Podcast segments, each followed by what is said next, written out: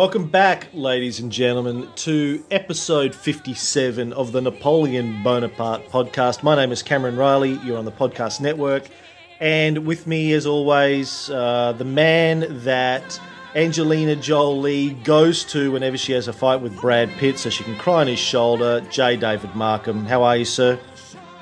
I'm very fine, Cameron. I think you're going to start getting uh, mail from Angelina Jolie's uh, attorneys uh, with these uh, remarks, but uh, it's uh, you know as long as you, you you get away with it, that's that's fine with me. She can cry on my shoulder, you know, whenever she wants to, and and then Brad Pitt can come and knock my head off my shoulder, I suppose. But at any rate, how you been, my friend? I'm very good, sir. And with us again for the third time, uh, Nicholas Stark. Welcome back, Mr. Stark. Greetings. Hello. what was that? Greetings. What are you, Vincent Price or something today? I think I, I, I think he's uh, he's getting full of himself here. We'll have to knock him down a peg. Now, um, although I must I, I must say uh, you uh, uh, let me think about this for a second, but I kind of think, aren't you the first one, the the first one, Cameron we've had on for three times? Uh, no, you had uh, Alexander, Alexander I think. I think yeah. That's right. Alexander was on three times as well. Well, you're in very good company. yes, he is. Now, uh, before we jump into uh, talking about Haiti once again, I want to. Uh, I think we should spend a few minutes responding to some of the uh, comments that we've had on the blog. Again, we've had uh, a lot of uh, great support from the audience telling us that they enjoyed the last show as well. Um, Andrew Lawson says Nick Stark gave a fantastic talk. It's nice to know that young people are still getting involved in historical studies. He certainly knows his subject. Uh, Ray from Luxembourg says, Greetings from Luxembourg. I enjoyed every second of this podcast. Keep up the good work. Daniel from Ontario in Canada says, I love this podcast. It's an excellent way to learn about Napoleonic history and be entertained. Keep up the good work. Um, but then we had uh, a chap called Rory who says, uh, I don't know where Rory's from, but uh, he says he's a long time listener of the podcast and has to admit that he's always enjoyed it.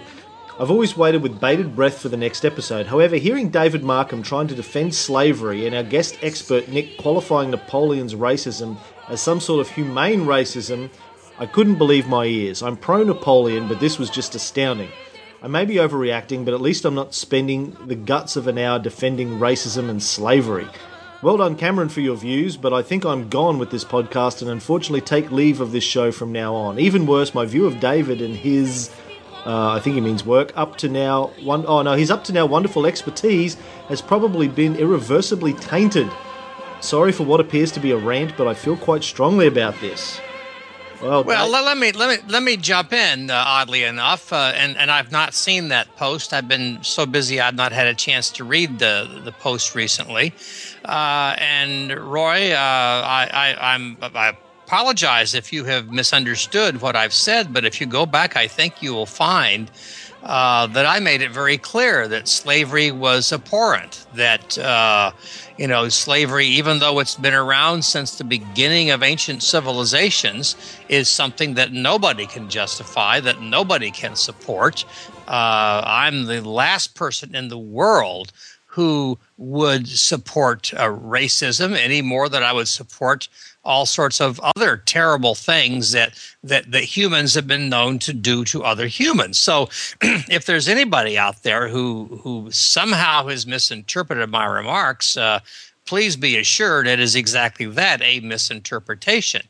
Uh, that said, uh, am I willing to look historically at situations that have led to to this thing or that thing happening and even though i do not support what happened uh, at least being able to acknowledge the the forces that created uh, whatever it was that happened. Yes, of course. Uh, to to understand why something happened is not to justify why something happened.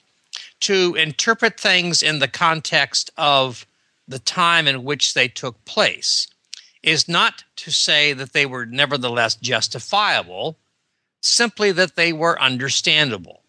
Uh, there's a very big difference there, and, and, and, and I think people need to, to understand that. Uh, and you can say that about, about a lot of Napoleonic things. I've said many times on this show.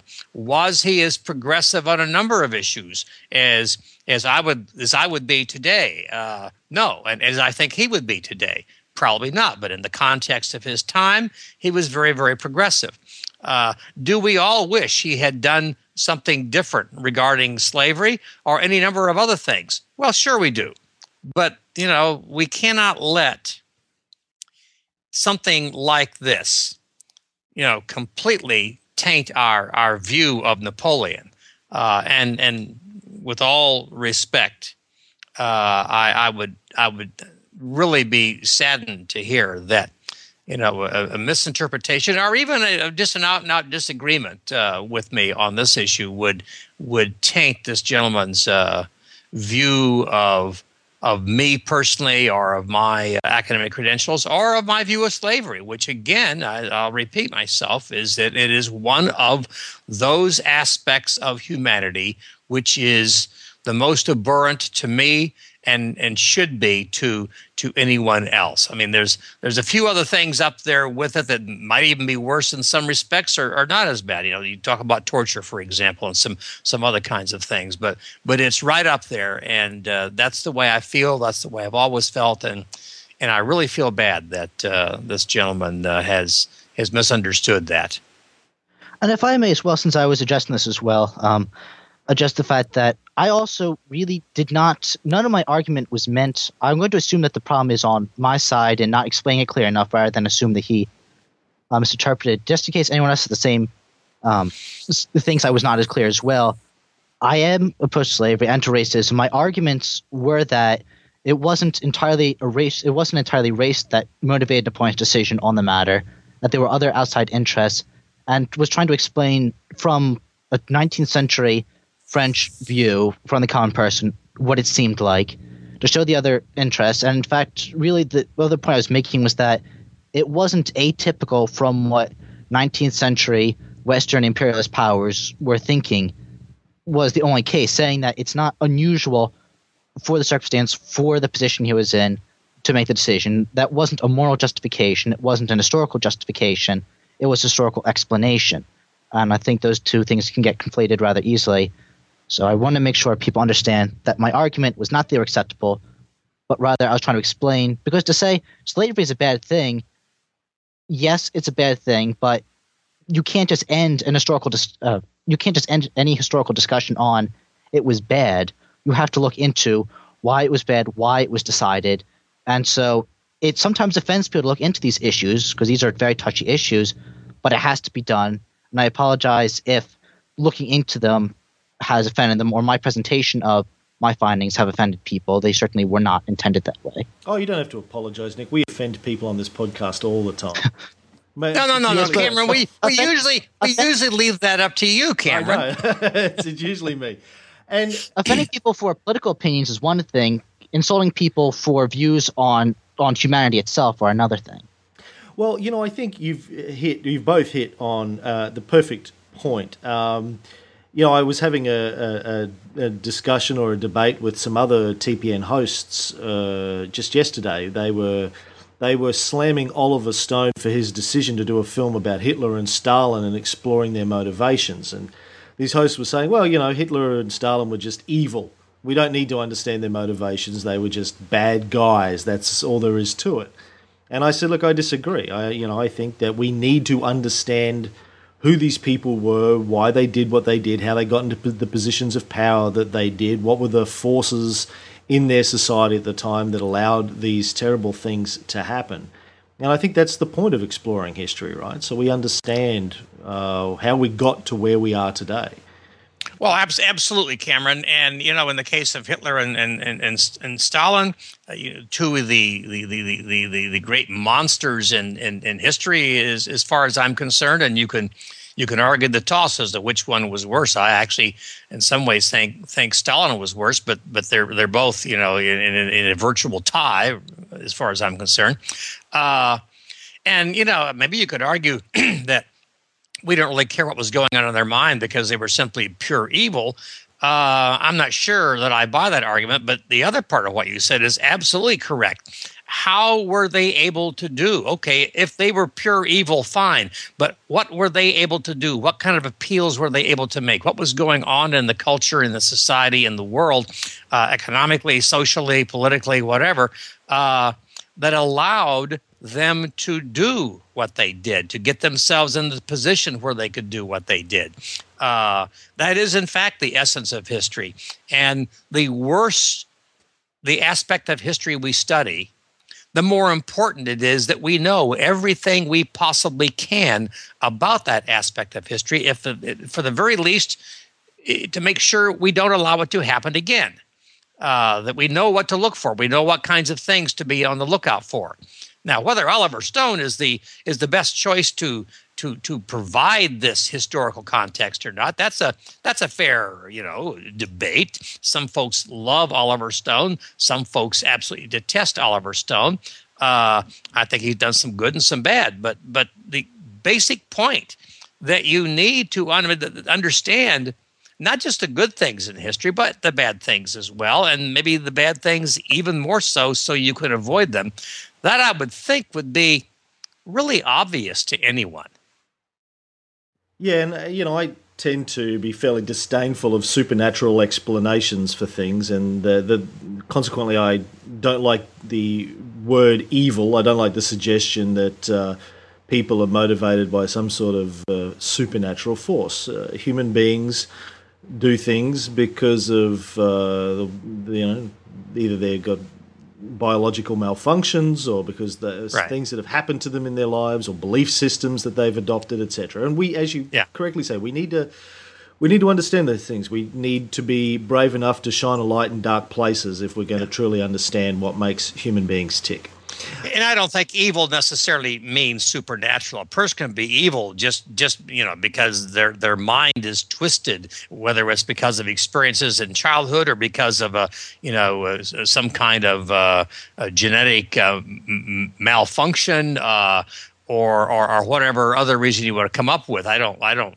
think of someone who's described as evil as being ascribed to this as supernatural. I think you know, but whatever whatever caused it, experientially or, or physiologically or whatever, we need to understand it. Uh, but anyway, we are rambling on and on about uh, about something that does not necessarily relate uh, to well, what we're doing because actually, Napoleon was definitely not evil. Well, I have a segue here. See, is, ah. this is all part of a grand plan, Markham. If you'd let me like finish so I wanted to I wanted to ask. If I you, let you finish, we'd never get to anything. But go on. Oh, hello. Yes, Mr. Yeah, yeah. Mr. Pot. This is the kettle yes, calling. I, I, was going. I was going to say we're going to get to the pot and kettle real quick on this.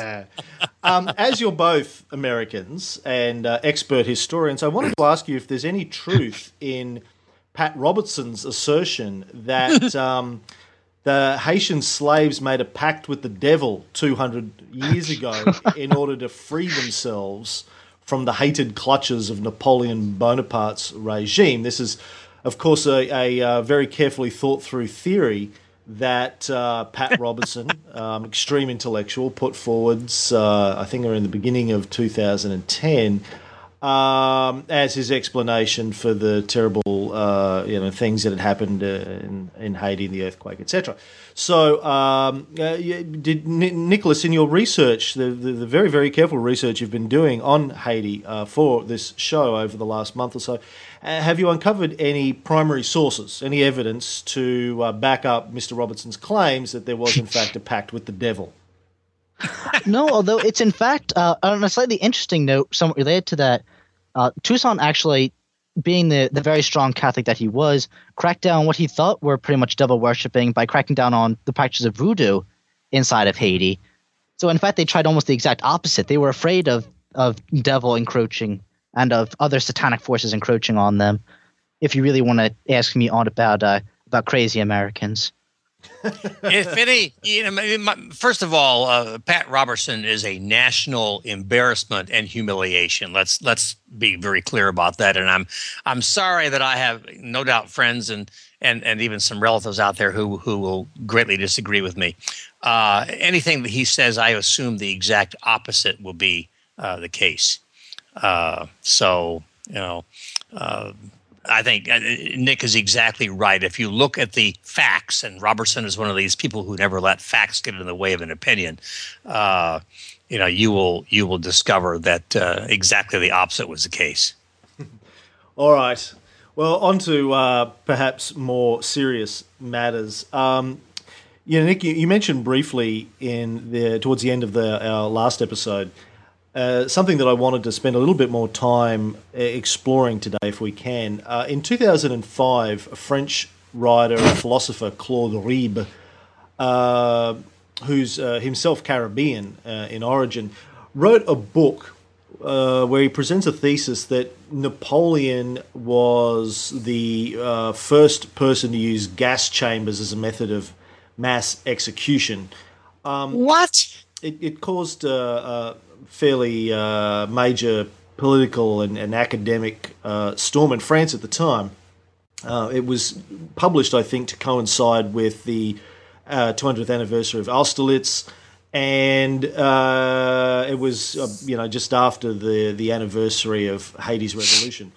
But he basically made the claim that Napoleon's men would put up to 100,000 black slaves in Haiti into the hulls of ships and then burnt sulfur that they collected from nearby volcanoes to make sulfur dioxide gas and uh, invented the gas chamber. Um, so. Jesus. uh, now, I, I've, I haven't read the book, and I've been actually looking for uh, a French historian, Pierre Branda, wrote a critical analysis apparently of Ribbe's book after it came out, stating that it was based mostly on suppositions and that there were very few sources quoted or referred to, and, and lots of omissions uh, where those sources where where he did use sources, there were lots of omissions but I haven't been able to track down that either. So, Nick, I'm wondering um, in your investigations if you've come up uh, against this assertion and um, you know what you've discovered. Well, first off, I think it's the beginning of a slightly good trend, a bad book setting off a good trend in the fact that there is a there is a major lack of uh, French historiography on Caribbean studies and slavery in relation to themselves for multiple reasons. But it's good that there's interest in it. Just bad that the results weren't uh, weren't from better accredited intellectuals or historians. But uh, it seems that the more I looked into it, that was just that. It was based on uh, very scant documents, based on very low level officials, very scattered, very vague reports that he made very grandiose claims on. Uh, I found that there were accusations on a much smaller scale of there actually having been used uh, similar things, using the poisons uh, from the sulfur to kill people so it's quite possible that on a smaller scale, you might have had maybe up to a few hundred, perhaps, done in that way. No mass campaign to use that, though. There's I found zero evidence of anything like what the person's accusing on anywhere near the scale. And it's surprising because there's not there's enough atrocities that were committed that you really don't have to make up events like that or try to make grandiose genocide stories when you already have a large amount of actual factually fact, actually factual based claims of mass drownings and hangings and some burning alive and some other things we'll get into if we discuss the campaign in more detail of the Haitian Revolution. But basically, cut it short, no, this guy's work is uh, on the scale he's describing is just crackpot, supposing. He was apparently appointed a human rights commissioner by the Prime Minister of France uh, around about this time. So the guy is obviously has some, or had, some credibility inside of France. Um, I'd be really interested to get him on and we have a chat to him, see what he has to say. But uh, right, I'm not. It's not that he can't. Not that a good person or who has good areas and who has good expertise in some areas. He doesn't seem like a bad person overall. I just think this work was really did not live up to whatever reputation he has. Sometimes people just have an off book, and this one really seems to be his off book. Well, you know, it, it, it I think it's relevant and, and um, worth uh, discussion on the show because if you if you do a Google search for Napoleon and Haiti, this is one of the most common claims that you're going to find out there on the interwebs is this idea that uh, Napoleon ordered mass genocide of Haitian slaves. And, um, you know, I, from what I can tell in interviews that I've read with this Claude Ribbe character, the book, by the way, was called The Crime of Napoleon, Le Crime de Napoleon. Um, he uh, says that he found some accounts written by French soldiers at the time who, who refused to take part in these actions. Uh, so it'd be interesting to actually try and get a copy of this correspondence and have a look at the primary source material. Right, but as also the question is, would Napoleon have authorized such a thing? And I found Napoleon, in some of the instructions, uh, suggested that an all-out war would be launched, but details and the, the details of the atrocities, specific atrocities they committed, um, I found zero evidence of anything of Napoleon telling them to commit this many drownings or use these methods to kill people. Um, just the fact that you can use all-out war methods from uh, at this certain phase of of the campaign. Well, we actually do have archival copies of Napoleon's orders to Leclerc, etc., from uh, 1801, which I'm sure mm-hmm. you've read. I mean, there's absolutely right. nothing in his orders that uh, even suggests that kind of violence. In fact, it's a very measured response. Right, and I think that's really the main problem is that I was discussing last time Napoleon and uh, and racism, regardless of whatever his views are, most of the decisions would be made by local French commanders who undoubtedly uh, have no defense for were outright racist. Some of them solely towards mulattoes, some of them solely towards blacks, and largely upon their initiative, they would they would inter- reinterpret these orders and commit them on different scales. So racism does play a large factor in the running of the campaign just not necessarily in the organization and planning of the original campaign. Well, and that's that's an important thing to uh, to take note of, uh, Nick. And you know, I don't want to be seen as an apologist by, by by certain people, but the reality is that Napoleon is in France and he's got local commanders on the field in Haiti.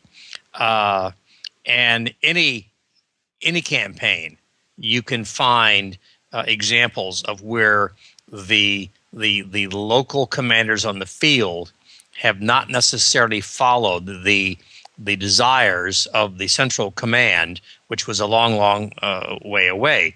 A very good example of that was in in Malta. Uh, when on the way to uh, Egypt, of course, Napoleon spent six days in Malta, and he totally reorganized the the island's uh, governance. Uh, uh, freed the slaves, by the way, uh, just for those of you who are interested in slavery. He freed the slaves on Malta, gave Jews the right to, to worship as they wished, and, and had the authority to, to build a synagogue. Uh, got rid of the the the uh, the Knights uh, Templar, who, who were a, a decrepit medieval throwback, and left a small you know occupying army there to to maintain order, uh, but had he had set up a government of, of Maltese by Maltese, uh, and he he and his soldiers looted the treasures of the knights because the Maltese didn't like the knights any more than, than, than Napoleon did and didn't care about those treasures. When he left, he left orders that the the churches of the people, the Catholic churches of the people, were were not to be looted. But one of the generals, his name escapes me, forgive me, uh, who was more interested in his own aggrandizement, his own accumulation of wealth, uh, in fact, uh, looted those churches, and as a result, turned the people of Malta forever against the French. Even today, the French are not real highly thought of uh, by many people uh, on Malta. The, the Brits eventually came in and, and made them a colony for 180 years or whatever, and and they, they have a much higher opinion of the Brits than they do with the French, who actually gave them you know a, a democracy. Uh, and the reason for that was this looting. So that's one example of where the direct orders and authority of the central command, in this case Napoleon, who of course was on his way to Egypt, were completely ignored, not even misinterpreted, completely ignored by the local commander on the field. The same thing, I believe, as you were suggest- suggesting, is, what happened uh, uh, on Haiti regarding the, the treatment of, of, of the folks there. And I actually have um, this uh, copy of the commands that Napoleon gave to his brother-in-law Leclerc before he set out for Haiti. And if you guys will oblige me, I might just read some of it. Sure. Um, it says instructions on internal policy relating to the blacks and their leader. The French nation will never give irons to men it had recognised as free. Therefore, all the blacks will live in Saint Domingue as they are today in Guadeloupe. The conduct to be observed relating to the three periods of which it was spoken above. During the first period, one will disarm only the blacks who would be rebels. During the third, one will disarm all the blacks. During the first period, one will not be exacting. One will negotiate with Toussaint. One will promise everything he may ask for in order to take possession of the places and to get in the country. When that first goal will be achieved, one will become more exacting. One will intim- intimate to him the order to categorically answer the proclamation of my letter. One will enjoin him to come to the cap. In the interview which one can have with Moyse, Dessalines, and the other generals of Toussaint, one will treat them well. Uh, la, la, la, of all the principal agents of Toussaint, whites and coloured men must, during the first period, be indistinctly heaped by kindness, confirmed in their grades, and during the last period be all sent to France with their grades if they have behaved during the second period, and deported if they misbehave during that same period. All the blacks who are in place must, during the first period, be flattered, well treated, but generally one should try to take out their popularity and their power. Toussaint, Moyse, and Dessalines must be well treated during the first period and sent to France during the last period, arrested or with their grades, depending on the behaviour they will display during the second. Raimond has lost the trust of the government. One will seize him and one will send him to France at the beginning of the second period as a criminal. Uh, Toussaint will be subdued only when he will come to the Cap or to Port au Prince amidst the French army to pledge fidelity to the Republic. That day it is necessary, without any scandal, without any insult, but with honour and consideration, to put him on board of a frigate and send him to France. If possible, arrest at the same time Moyse and Dessalines, or pursue them to the bitter end, and then send to France all the white followers of Toussaint, all the blacks having had positions and suspected of malevolence. Declare Moyse and Dessalines traitors to the country and enemies of the French people. The troops will take the field and take no rest before getting their heads and disperse and disarm all their partisans. If after the first 15 or 20 days it is impossible to bring back Toussaint, it is necessary in a proclamation to declare that if during so many days he is not coming to take the oath of the Republic, he is declared traitor to the country, and at the end of the delay one will start war to the knife. Uh, a few thousand blacks wandering in the hillocks and looking for refuge in these rustic lands must not prevent the Major General from considering the second period as ended and to arrive quickly to the third one. Then the moment to assure forever the ownership of the colony to France has arrived. And the same day, one must on all points of the colony arrest all the men in place who would be suspected, whatever their colour be, and embark at the same time all black generals, whatever their manners, their patriotism, and the services they had rendered, observing meanwhile to let them go with their grades with the assurance that they will be well treated in France. All the whites who served under Toussaint and who, in the scenes of Saint Domingue, were covered with crimes will be sent to Guiana. All the blacks who behaved but that their grades won't allow any more to remain on the island will be sent to Brest. All the blacks or coloured men who misbehaved, whatever their grades will be, will be sent to the Mediterranean Sea and dropped at a harbour on the island of Corsica. If Toussaint, Dessalines, or Moyse would be taken bearing arms, they will be within 24 hours judged by a military commission and shot by a firing squad as rebels.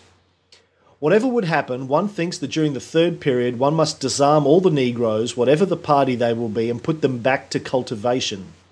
All the individuals who signed the Constitution should at the third period be sent to France, some as prisoners, the others free as having been compelled to do so. The white women who prostituted themselves to the blacks, whatever their rank will be, will be sent to Europe. The flags of the regiments of the National Guard will be taken away, new flags will be distributed, and the regiments will be reorganised. One will reorganise the gendarmerie. Do not accept that any black, having had a grade above captain, remains on the island. The Ile de Tortue will be used as a depot for the black prisoners. Some warships or frigates can serve for the same purpose. And that's the end of his instructions for what happens uh, in regarding internal policy in the blacks from what I've been able to find. No mention of genocide, no mention of you know uh, firing squads apart from those that have been given the uh, opportunity to you know say an oath to the republic and uh, return to France, but refuse. Um, if I may say, there are there are actually two points that you can observe as well from the instructions. Uh, one of them being the fact that the amount of delay you can definitely see between the between uh, what's going on in mainland France and news coming in from Saint Domingue as well. Moyse at this time, this is composed at the end of 1802, October 1802. Toussaint himself executes Moyse, even though he's his own cousin, because he accuses him of causing uprisings that start uh, in uh, in response to the authoritarian regime of Toussaint. He has his own cousin executed, so Moyse doesn't even exist anymore. That Napoleon doesn't know he's drafting up the, the directions. And second of all, the person that also demonstrates the point of the expedition when it was first sent out was when the point sent it out, it was before he had reached any decision on slavery, even in Guadeloupe in 1801, just out of the Peace of Amiens, the preliminaries, nothing decided yet. And he says, the two people you execute are Moyse and Dessalines, who are both famous for their very strong anti-white sentiments and who actually were responsible and were famous for uh, massacres of whites and attacks on whites. So these are the people he puts in charge. If it was about slavery, he probably would have also included Toussaint on the execution list, since that was his main platform, apart from forced labor, was you know make sure you resist slavery at all cost. I, I think the instructions kind of hint at where exactly his mind is when he first sends this out. That it's the Civil War he cares about when he first sends it, not the issue of slavery.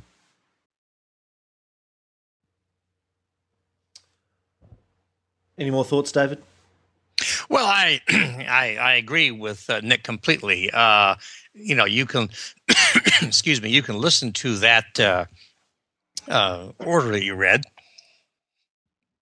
and there are certainly aspects of it which are you know at least somewhat troubling. But the, the, the reality is that yes, he has a civil war potentially on his hands, and he has to be concerned that uh, those people who who uh, support the French and, and, behave properly, as it were, excuse me, uh, are are well treated, uh, are allowed to keep their ranks, etc. And, and, those, uh, as in the case with any civil war, who who uh, you know are involved in inappropriate activities, need to be dealt with. Uh, but there's absolutely, as Nick says, there's nothing in there that says let's get rid of them all. nothing in there that says let's subdue them with extraordinarily inhumane uh, measures. Uh, and uh, you know anyone who suggests otherwise is simply wrong. I mean, this is the guy that. Oh. You all right there, David? Yeah, I just had a little cough there. Sorry, I, I, I tried to cover things up, but maybe you heard me. it was just microphony sounds. Um, this is the same guy who, when there was civil war on the streets of Paris, you know, put cannons in the streets of Paris and fired off the famous whiff of grape shot to stop civil war. I think Nick, you said in the last one of the last couple of episodes, Napoleon abhorred civil war, French fighting French. He wouldn't stand for it.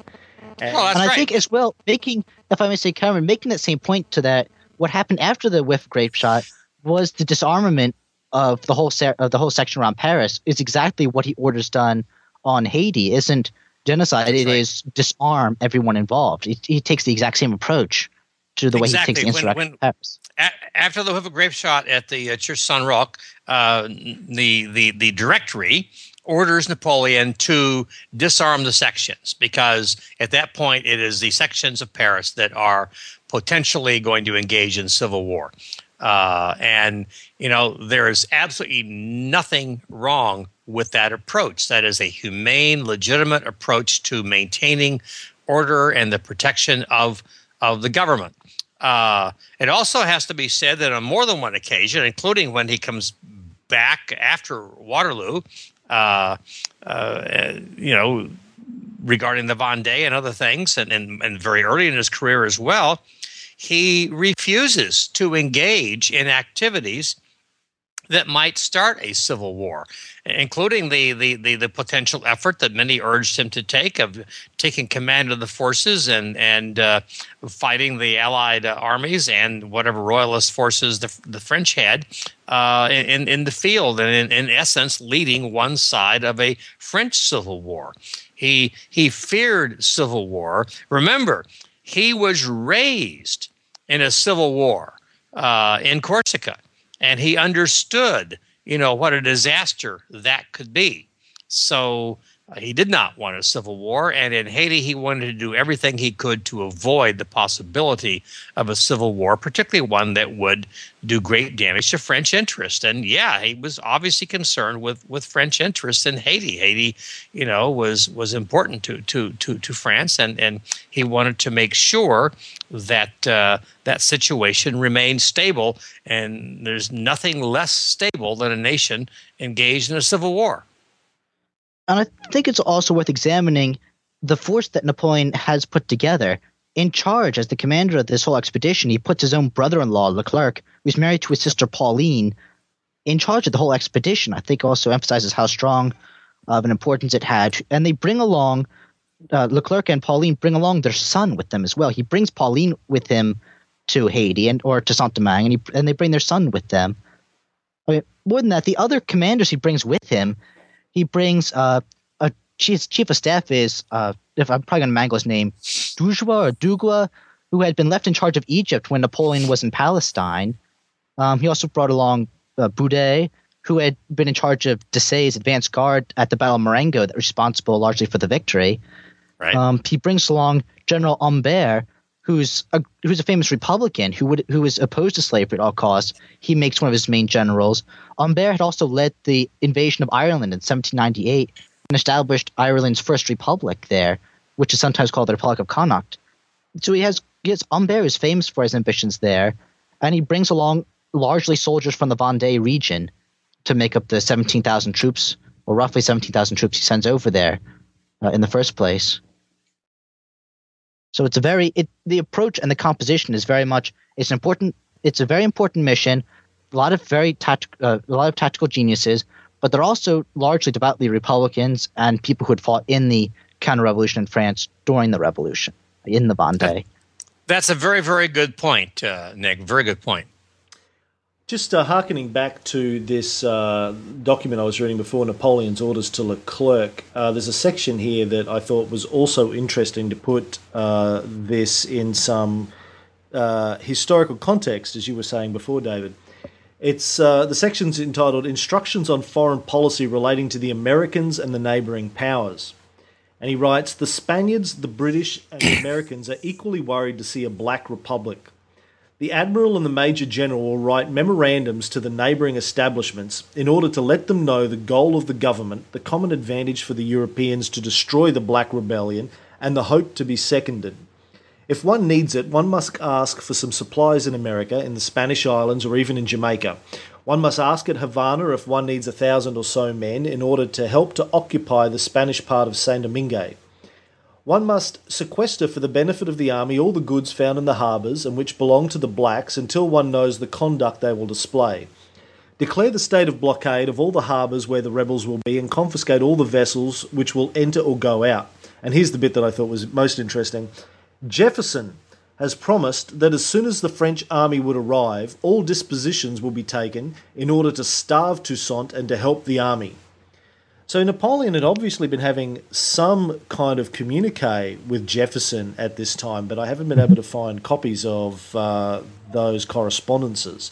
That would be interesting to read, though. Uh, what kind of correspondence was happening between Napoleon and Jefferson surrounding Saint Domingo at the time? I don't remember if I have any Jefferson's letters to Napoleon specifically, but I do have a lot of uh, Jefferson's correspondence on the matter. I don't have my library right next to me currently, but after the episode, I can send you the name of the book and I can post or you can post underneath the comment section. Um, yeah, Jefferson was act- actively went after Napoleon and offered aid, and he would uh, the only he was the only power apart from occasional British ships. It was the Americans who helped supply uh, the French, even even amidst the uh, even amidst the atrocities they were committing. It was the Americans who had initially traded under Adams, the first Adams, uh, John Adams, as uh, which originally supported Toussaint, Jefferson comes to power, and he realizes the danger of what he calls the Black Republic, even though it wasn't independent.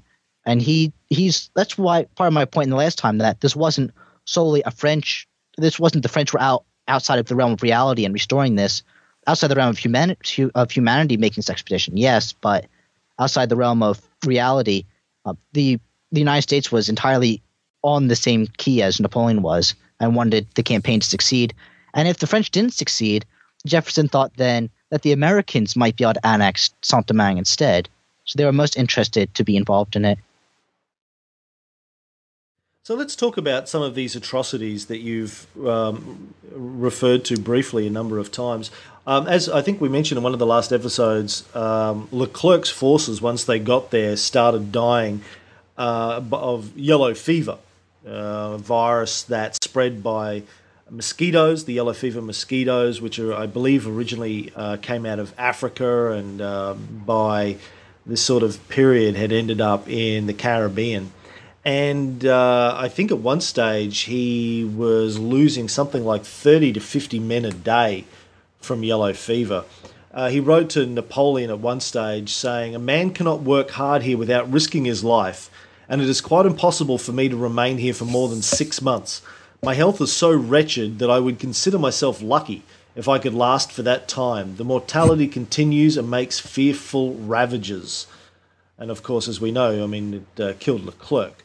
But, um, you know, he uh, was losing hundreds and hundreds of men quite quickly. But at the same time, there were these great, uh, horrific uh, things going on at the behest of the French troops. Let's let's shine a light on some of those, Nick. Right. Um, well, the atrocities didn't begin uh, immediately. It's not on the, the French side um, they landed on second of February, or Leclerc landed second of February in uh, uh, in Le Cap in the northern region. Uh, he comes in, and instead of any negotiations, the town is burnt. Which, uh you know, uh, Henri Christophe, one of Toussaint's right hand man, burns down the city. And from the beginning, Toussaint declares that it's going to be a war without mercy on their part. And in effect, it's not to it's not to say that um, the French wouldn't resort to atrocities. It's actually the first one to make that part of the war strategy would be uh, Toussaint, who says on 8 February, a couple days later, uh, he says, Don't forget, while waiting for the rainy season, which will rid us of our foes, that we will have no other resource than destruction and fire. Bear in mind that the soil bathed with our sweat must not furnish our enemies with the smallest sustenance. Tear up the roads with shot, throw corpses and horses into the fountains, burn and annihilate everything, in order that those who have come to reduce us to slavery may have before their eyes the image of hell in which they deserve. So they begin uh, in part, especially uh, Dessalines, uh, uh, the other of the major commanders who's important to memorize. Uh, Dessalines in particular makes sure that anytime white people come into his control, that he massacres them in particular. And Toussaint is very much in favor of um, of using any kind of flame. Sometimes they burn people alive. Uh, and they're definitely very big on poisoning fountains and burning down any property that they get hold of. Um, once that begins, immediately that sets off a very bad tone. Uh, Leclerc immediately reprises by ordering drownings and executions. I mean, at one point, especially after the first year, they land in 1802, um, especially by uh, right after the rainy season, which didn't begin immediately. I mean, to give the Haitians a lot of credit, they did an amazing defense from February into April when the rainy season, when the rainy season began by attacking them, destroying a whole large number of French troops, exhausting them, so they'd be specifically a lot that much more susceptible in their weakened state to the yellow fever. Um, but especially once the yellow fever comes along, Leclerc kicks up the atrocity level on his own part because he says that he says I can't even hold out till October. He tells Napoleon, and he doesn't report that the Haitians are doing major damage. He just says I'm losing large numbers of people to yellow fever, and we need to reinforce our positions and he says, I have to take up a campaign of terror because terror is the only resource left to me, which definitely in no way is a justification of terror. But in effect, his losing position, he becomes more desperate. And while he's losing, he decides uh, to kick up the notch. He has up to 500 people at a time drowned in the area around Le Cap, which is in the very north part of, uh, in the very northern part of Saint Domingue. Uh, so, it's now called Cap Haitien, I think it is. But largely drownings are committed under Leclerc, as well as more people being burned alive uh, as well. Who was he drowning, though, Nick? Are we talking um, rebels or are we talking civilians? I haven't found as much general civilians. Generally, any kind of anybody they captured would be subject, or at least at risk of having this happen to them, um, which is definitely a violation of the rules of war. That that the French would hate upon the the Ottomans for for and the Mamluks for not following, or more specifically the Mamluks. But the French do the same thing here. Uh, they they do these largely to any prisoners and anybody that they find that openly supports the uh, the rebels or as they considered the rebels, but we would probably call the Haitian revolutionaries uh, at this point. Um, they did bring over large scales. The atrocities would really be leveled uh, a lot higher when Leclerc dies in early November 1802. He's replaced by a man by Ro- the name of Rochambeau, who is directly related to the famous Rochambeau from the American Revolution. In fact, this Haitian Rochambeau worked as aide de camp to his father the famous one for the American Revolution. Um, he was particularly racist, especially against the uh, the mulattoes. He he imported fifteen hundred dogs, um, I think from Cuba in, in particular, uh, that he goes out of his way to train to make sure to see if he can train them to attack blacks in, in particular. Um, and there's a lot of gruesome sights. Like one time, one of his commanders, when the dogs weren't attacking this black man they had tied down, he went over and used his sword to slice open part of the guy's body and you and then the dogs would attack it, sending the smelling the blood on it, supposedly. But uh, the use of dogs was definitely uh, was definitely highly atrocious. Although that was not a French invention and not peculiar for imperialists of the time, the British did the same thing in Jamaica recently, as did the Spanish in Cuba. But um, it's still the fact that they would use these dogs. Um, drownings, from what I found, drownings were definitely one of the more popular ones for the French because the French in the campaign would get pushed back a lot, but they would they always maintained the port cities until the very end, and so drowning was the easiest resort they had. Uh, that also wouldn't cost anything as well. Just toss them overboard and drown them to death. Or I guess drowning implies to dying, but you get the point. and yeah. then Leclerc himself, before he died, in fact, had suggested to Napoleon, although Leclerc doesn't doesn't initiate as much of the of the terror, he does he does consider a lot of it and begins putting into practice that would be escalated by Rochambeau.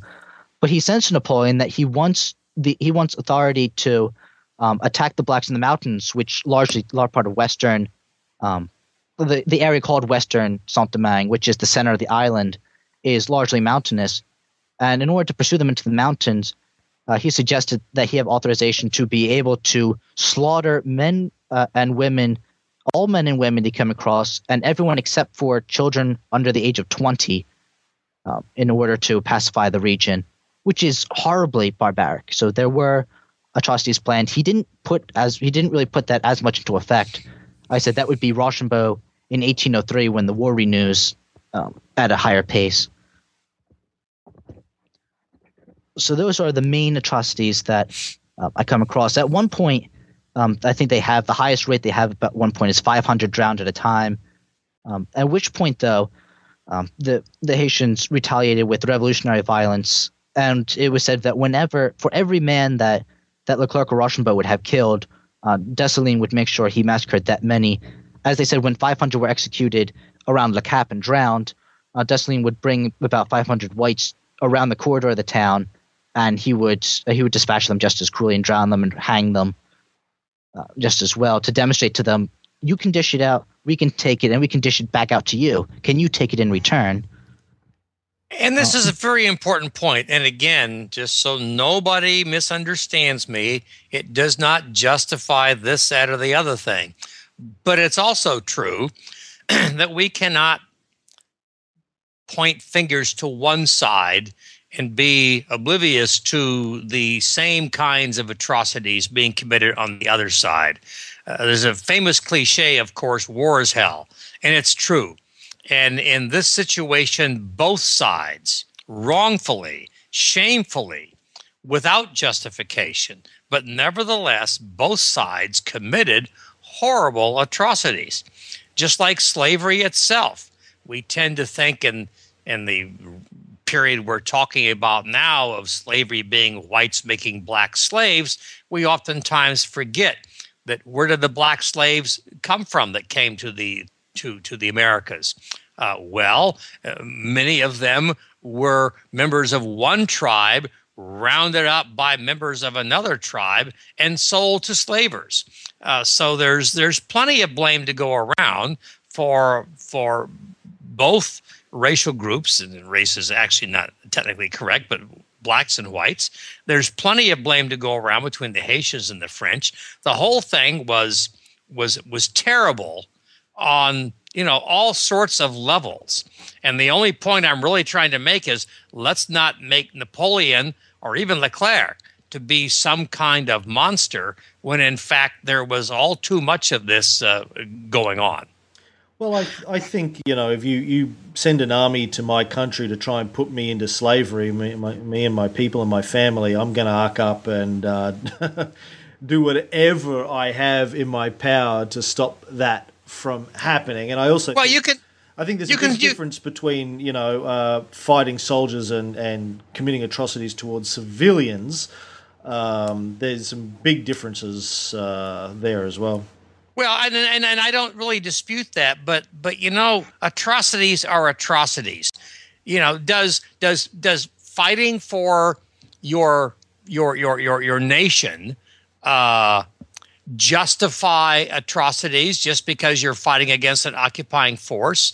Are there not rules of war, rules of humanity that that say even if you are fighting for your country's uh, independence against somebody else, uh, you you still have to follow some basic rules of humanity. Uh, and I would argue you do that. You could be as sympathetic as you want to to to the Haitian cause, uh, and and very justifiably and very understandably.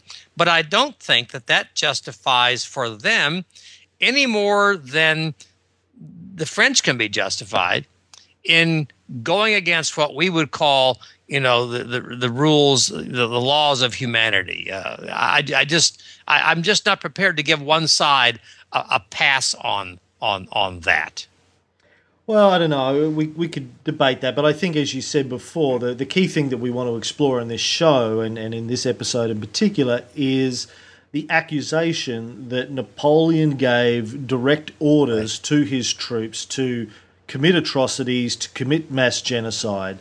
And, you know, as I think we all agree from the complete lack of evidence that we've been able to find, that's just a false accusation not only is it a false accusation, it goes against all logic. You you know, if you are going to occupy a nation, you want to bring those people to your side. You you don't want to to rule by fear or or or, or by torture or, or, or mass murders or whatever. You want those people to to want you to be there. And and so the idea that Napoleon would remotely think about going in and and, and doing these kind of atrocities is ludicrous. Look what he tried to do in, in Egypt, a, a very comparable situation, a totally different culture. He did everything he could to make the people of Egypt feel that the French were on their side, not to go in there and say, we're going to rule by intimidation or we're going to kill all you bastards if you don't join us and so on.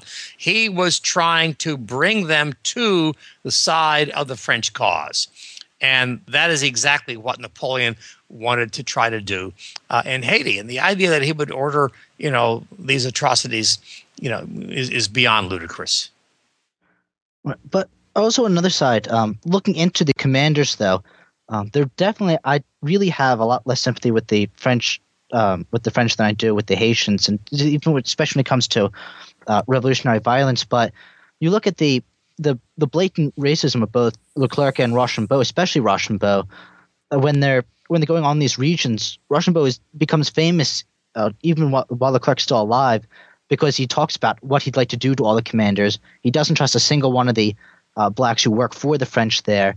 And initially, their treatment of the natives is what is a lot of what hurts the, the cause. At one point in um, July of 1802, the commanders actually turn over to the French. Uh, Toussaint, uh, Henri Christophe and Dessalines all turn over to the French, but and and actually during the initial war phase and later on, the the mulattoes and another group of people called the the Maroons, who were pretty much escaped blacks, had actually worked rather aggressively with the French to put down uh, to put down the other people. But it was the it was it was the it was the blatant racism, the poor treatment of the blacks, and discrimination against the blacks and mulattoes that alienated all these original sources of support, just because of the just because of the very poor running of both Leclerc and Rochambeau. Um, and another thing to tie into what I was talking about before, another area Napoleon didn't understand about the mentality of the whites on the island and of, of the return to the old ruling classes. There was an interesting letter from uh, that I found from a woman named Mary Hassal, who lived through this, that she sends to the to the famous American Aaron Burr, um, who's famous for his duel with Hamilton, tries to run for president, and so on. Um, and she talks about how she so desires to have everything back to the way they used to be. Um, he, he, talks. She talks about Rochambeau, and says he is considered the guardian as the savior of the people. The arrival, uh, his arrival, seems to have spread terror among the Negroes. And she goes on. I wish to reduce to order all that I might see so much the vaunted habitations, or term for plantations, where I should repose beneath the shade of orange groves, walk on carpets of rose leaves and frangipani, and be fanned by silent slaves, or have my feet tickled into ecstasy by the soft hand of a female slave attendant. I mean, the whites there fully expected they didn't want a, a, a return to slavery, but in a more mild condition. They were they could not fathom the great social change that happened before their very eyes, and it was really this the fact that there had been that it wasn't fight just generic fighting and civil war for the past decade, that it was revolutionary, that it was a revolution, a social and political revolution that had occurred on the island that was not appreciated by most of the French forces and not by most of the French leadership. Yeah, I guess we have to continually remind ourselves that at this period of history, you know, uh, extreme forms of racism were the norm, as uh, I know David said at the beginning of the show. And, you know, I, am thinking, okay, 1801, 1802, barely a decade previously had the British invaded Australia and committed horrifying acts uh, against the indigenous population in Australia, which went on for a couple of centuries. So you know, this was very widespread uh, sort of ethic, this this racist ethic, and it's I guess it shouldn't surprise us that the uh, white Europeans that were part of uh, Napoleon's army that were sent to Haiti uh, displayed the same sort of extreme uh, uh, horrible racism that was the norm in the United States and in England and in all of the other colonial white colonial powers at the time. But on uh, well, again, also, you're putting. Go ahead. Go ahead, please. No, no. Go ahead, David. Go right. No, no, ahead. no. You, go, go on. Go on, Nick. No, no mine's going to be in a What you, what you speak for Christ's sake? Nick. All right. Um, I was going to say I found one of the other uh, on a slightly different. I was looking into more into my notes on the uh, barbarity executed by some of the French when they were losing right before the rainy season, which in Haiti at that time typically began around mid to late April. Um, the executions of prisoners would reach seven uh, were several hundred at a time, and one time was uh, and one time reached six hundred at one moment, which actually was rather bad for, uh, which was especially shocking for French morale. Uh, the Polish regiments in particular um, started actively not following these directions. On the same side, the Haitians stopped on occasion performing the, the mass burnings. From the very beginning, And Dessalines were saying, scorch the entire earth flat, the entire island. We don't care if we can ever rebuild the island, but the French aren't getting it. And at one point, he actually has his commander in the north, uh, Maurepas, uh, some of his sub-commanders, when offered by the French uh, revolutionaries, who said, you know, we worked alongside with you for the last 10 years we're not going to restore slavery. You can trust us. We've been working with you. And these, some of these Frenchmen meant it sincerely, who didn't who didn't actually think there was any chance of slavery being restored anywhere.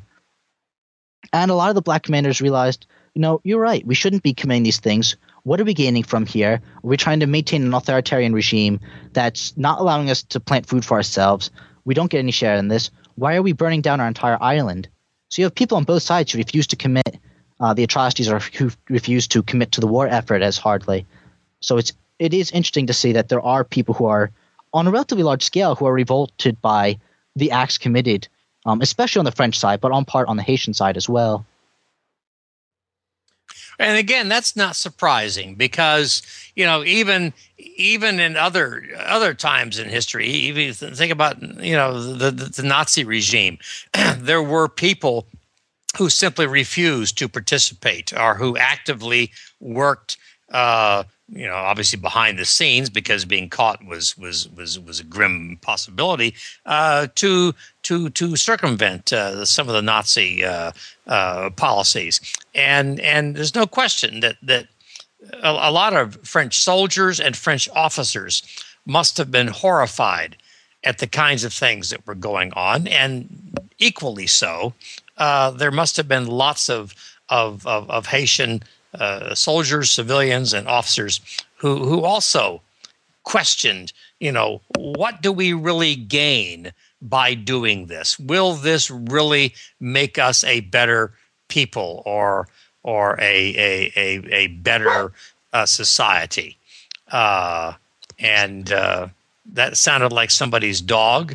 Uh, apparently, yeah, sorry, that's my room. I'm apparently, getting apparently reacting to my comment. but, but you know, the point is, there's good, there's good and bad in all societies, in all groups, and let's make it very clear: uh, Leclerc and Rochambeau, and and no doubt some other lessers uh, committed atrocities, and were they justified? No. Should those people have been brought to justice? Yes. And the Haitians committed atrocities. Were they justified? No. Should they have been brought to justice? Yes. But the bottom line, as, as I think Cameron was trying to get to a few moments ago, did Napoleon have any direct connection to any of this? Yes, he was the, the, the leader of, of France. He was the, the, the commander back in Paris. But did he personally have any relation whatsoever to these atrocities. More to the point, did he support them? Did he encourage them? Did he order them? Did he mm-hmm. even really, truly, probably know about most of them? The answer in all cases is no. Was Napoleon a saint? No. Did he make mistakes? Yes. But is he responsible for the atrocities in Haiti? Absolutely not. I just want to finish this episode by asking each of you, what do you think now of Toussaint Louverture? Nick? Nick, go ahead. I'm really not uh, that much of a fan of him overall. His regime was uh, very highly militaristic. He's, I mean, he creates an agricultural class largely controlled by the military, used the military in most aspects of life, brings back virtual slavery through his uh, forced labor regimes, um, he has his own cousin executed. He he's not the best towards his uh, subordinates. He his tactics. I think he's a largely intelligent man and very capable. And I greatly admire his opposition to slavery, which was his one consistent trait. But overall, I find his I find his methods way too uh, way too barbarous, and I think his his abilities as a politician are are bad. So I respect in part the revolutionary. I don't respect the the statesman. David, I agree completely. It is very fashionable, particularly on on the left in America, uh, within the historical uh, circles and and elsewhere, to idealize Toussaint Louverture. And there's no question that, that Toussaint had his positive aspects. He did some good things. But like Nick says, there's a lot more there than meets the eye. There's a great deal more to Toussaint Louverture than than the the caricature, the very positive caricature that we tend to get of him. Uh, it's admirable to oppose slavery. We all, again, to make the point, we all oppose slavery. But you look at the whole picture, and he's a little bit less perfect than some people would would try to to make him out to be. So I think uh, I, I, I take my hat off to to Nick Stark, who has done an extraordinary amount of research on this, and frankly knows far beyond what I know on on, on this subject, without any question whatsoever. Uh, but but in the final analysis, uh, Nick and I agree uh, about Toussaint Louverture and about the campaign in general. And my add, Cameron, there were uh, just a time more on some of the atrocities I found, especially when Leclerc was close to death in October, he in 1802. He would die in early November. Um, he reauthorized one of your favorite methods of uh, of cruelty that the slave owners used to use, which is uh, uh, burying the slave, or burrowing in this case just blacks underground, except for their head, and putting them near insect hives and so on, was renewed. And at one point, when right after uh, one of the one of the Haitian commanders attacked one of his forces, um, it was at Le Cap. He then, during the command, uh, during the siege, had ordered the, the blacks onto these ships out in the uh, out in the dock. And when the French won the battle afterwards, he ordered that uh, just about 1,000 of these black prisoners were just tossed overboard and drowned. So, uh, in the final analysis, as much as I, as much as I'm not a fan of Toussaint, I have to say that I find uh, Leclerc, but especially Rochambeau, uh, to be war criminals, and this is definitely an incredibly disgraceful campaign on France and a horribly devastating campaign uh, for Haiti, uh, largely because of their own efforts. In the process, they burnt most of the island down to a crisp and killed off most of the landowners and destroyed most of the people who had any chance of rebuilding the island. And it's also curious, it's also worth mentioning afterwards, Dessalines, the famous commander, will become emperor of Haiti, who he's actually later assassinated, but he he returns the forced labor campaign and the military running of and the military reinforcement of the forced labor campaign. So little actually changes for the agricultural workforce after the war compared to before the war or under Toussaint. The only thing that would change is that their constitution would be a lot better than Toussaint's earlier one and a lot more progressive. And I, I had nothing to add to that. I think I think Nick, your your analysis is is is is right on target. I agree completely that uh, you know I don't toss around terms like war criminal uh, lightly, but uh, Leclerc and Rochambeau uh, engaged in behavior that I can assure all of our listeners Napoleon would never have approved. This is not Napoleon style. It is not something Napoleon wanted uh, or would have approved of. Uh, and uh, yes, I think Napoleon himself, had he truly fully understood what was going on, uh, would have uh, recalled these two gentlemen, uh, especially Rochambeau. He had a little bit of an issue with Leclerc as a, as a brother-in-law, uh, admittedly, but but uh, he would recall these two gentlemen, and there would have been some very very serious discussions, and I suspect some very very serious consequences. Uh, Napoleon was not perfect. Napoleon, you know, sometimes was forced to do things he he didn't really want to do, but but but he he wouldn't have put up with that crap.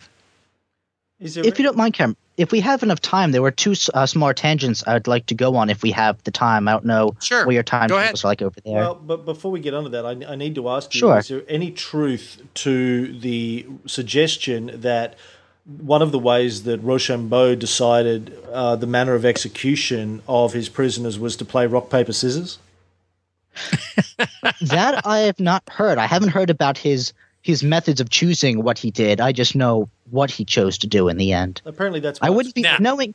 That's why knowing Rochambeau. That doesn't sound unlikely. That's why it's now, called not, Rochambeau now because uh, he started playing rock paper. Now, now, now, now, Nick, you have to sometimes be aware that as serious a student and young man as you are, sometimes when Cameron begins to speak, you just have to sort of roll your eyes and say, "Okay, Cam, go for it." All right, Nick. Anyway, go ahead and make your points, Nick. Let's hear them. Yes, um, one of them is actually one of the ironies. Um, not everyone makes this connection, but I think the connection is very real. With uh, the defeat of the French campaign there in Saint Domingue, uh, is largely the, one of the main impetuses for the um, for the sale of Louisiana territory to the United States, for fear that the British would then come through and conquer it afterwards, especially with the French not having the capacity to reinforce it, and also Louisiana mainly being the Louisiana territory, that large, vast region, largely being meant was actually considered being the source of the invasion instead of Saint Domingue. But the plan was Saint Domingue, being the more prosperous one, could then be used as a base to trade, therefore, from Saint Domingue to uh, to the mainland in, in Louisiana. So in effect, the, the removal of that res- largely resulted in the donation of the Louisiana Territory to to the United States, um, and also by extension, there the victory against slavery in Saint Domingue resulted in the greatest expansion of slavery, perhaps in history, with the expansion, the United States' expansion of slavery into the Louisiana Territory. So the defeat of French slavery resulted in the great victory of American slavery. Well, that's that's something.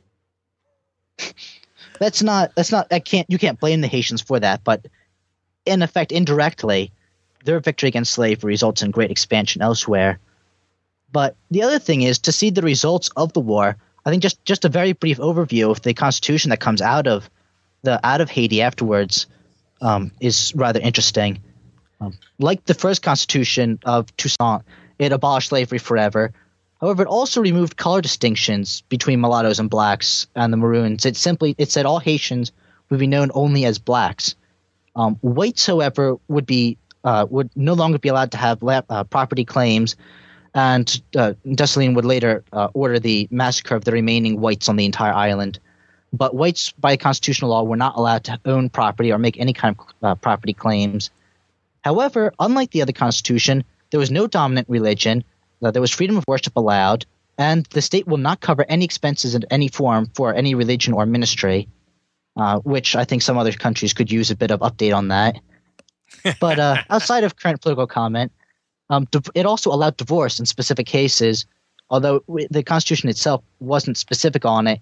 It at least allowed for it compared to the earlier Constitution, which forbade it in any sense.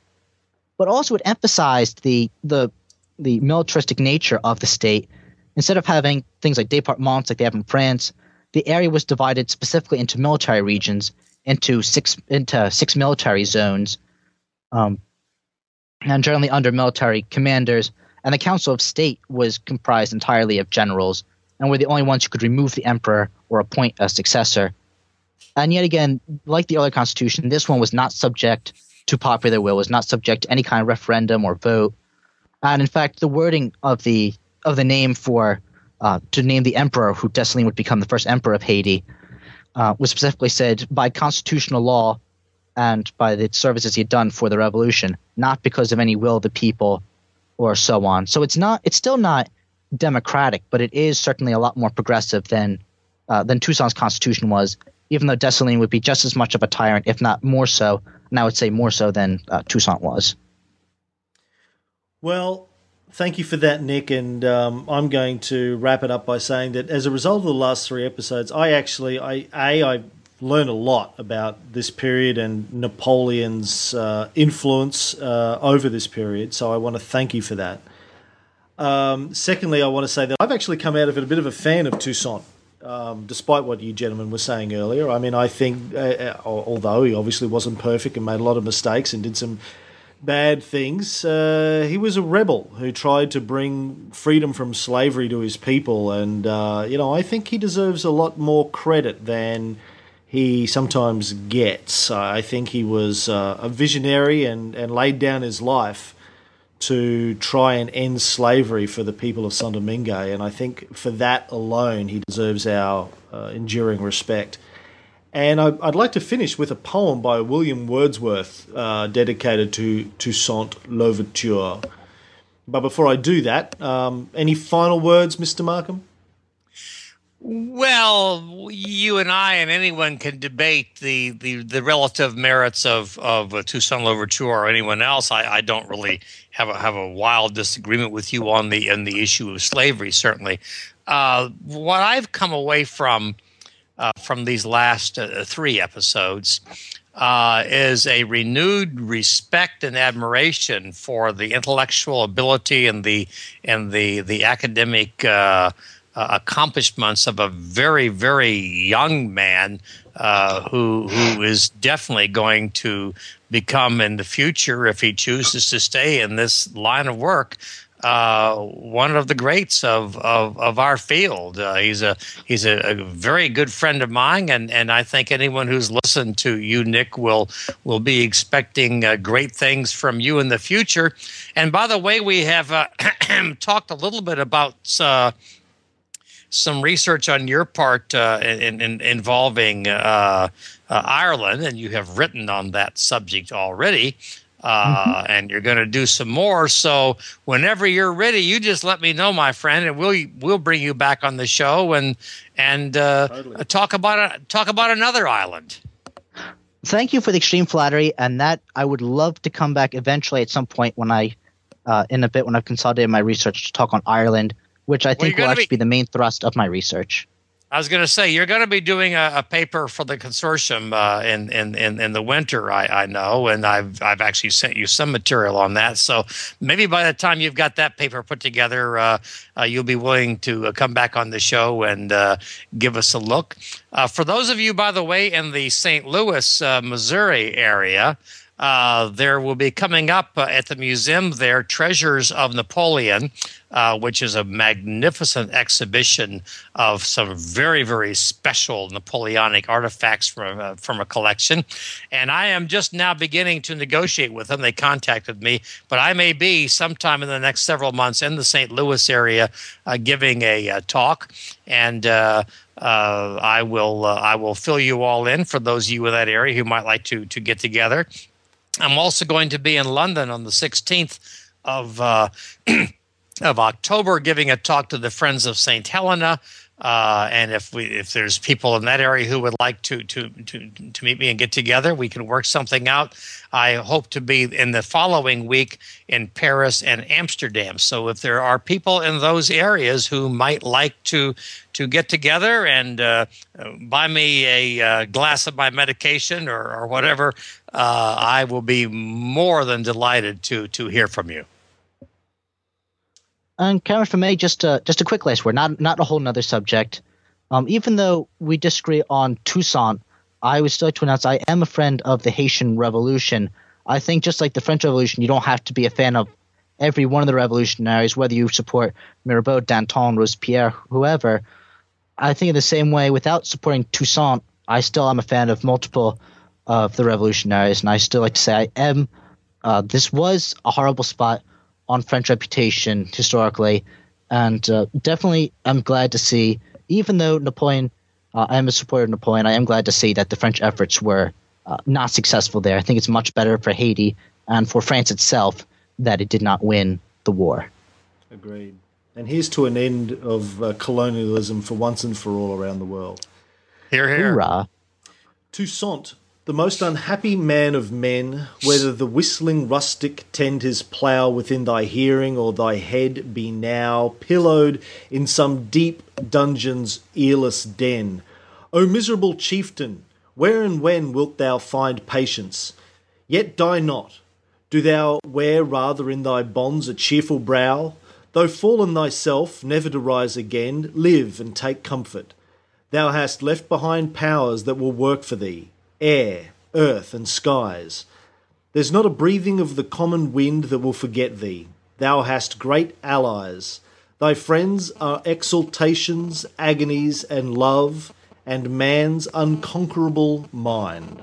Amour sacré de la patrie, conduit, soutient nos braves vengeurs.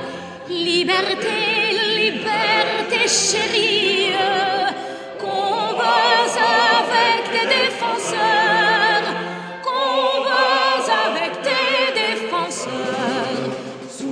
Que